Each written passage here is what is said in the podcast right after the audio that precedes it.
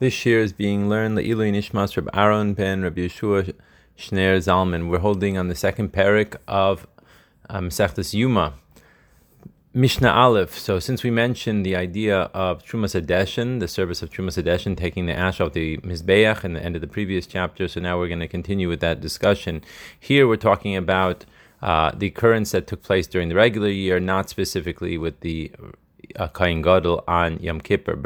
Kol mi sroim es mizbeach teirem. In the beginning, uh, this means before the accident that's going to be discussed in Mishnah Base. Any Kayin who wanted to be a part of the separating of the ashes on the Mizbeach, so then he would be allowed to do this. So what would happen if there were many people that wanted to do it at the same time? So they'd have a race. They'd run up the ramp of the Mizbeach, and v'kol hakaydim es chaveru be'ha'arba amos zacha, and whoever was the kayin that reached the final four amos of the ramp, so he would be the winner of the race, and he would be having the zchus to be able to separate the ashes. Hayu shnehem. So what would happen if two of them tied? So then hamamuna oimer lehem hitzbiu. So this is a case that we were going to be talking about throughout uh, our discussions of the kaihanim. What would happen would be that the mamuna, which means the uh, the person who is the officiating, so to speak, there, would ask the kaihanim to stand in a circle, and each of the kaihanim would then uh, stick out.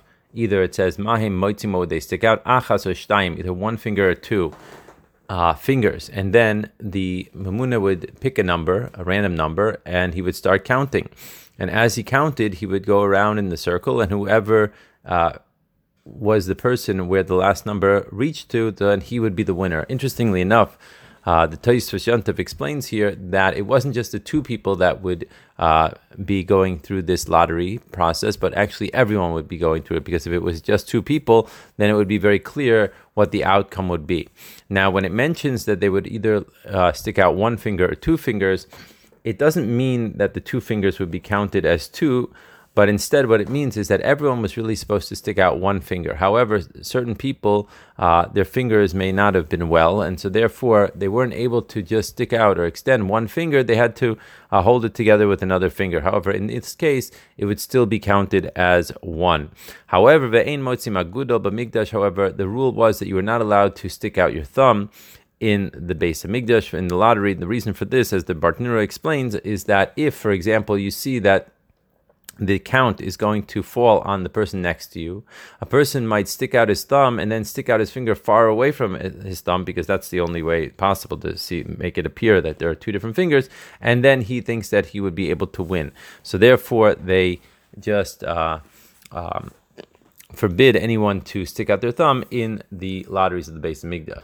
One more point I just want to uh, mention is that when it says any Cohen, it obviously means just any Cohen from that group that was working there in the Beis Hamikdash at that time.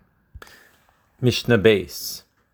It said that we mentioned in the first Mishnah that there was a occurrence that happened uh, that stopped this whole process. Now in Mishnah base, we're going to just talk about that. Maisa shavim.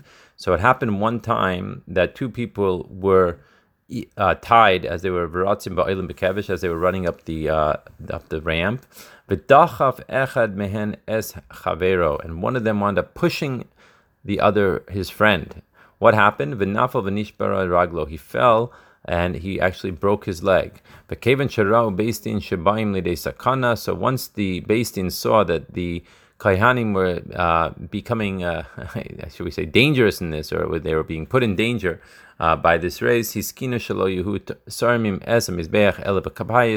They made a decree that from now on they would only use the lottery to decide who was going to be the one to separate the ashes. And in fact, Arba Payasos Hayusham, there actually were four different lotteries that were held in the base of Hamikdash each day uh, in order to choose a particular koyin for each of the different services. Vizeh Payas Harishon, this was the first one. The Bartenura adds that in fact each of the four lotteries were held at different times in order that uh, it should make a lot of noise as the different groups of people would gather together, and this would be an honor for Hashem.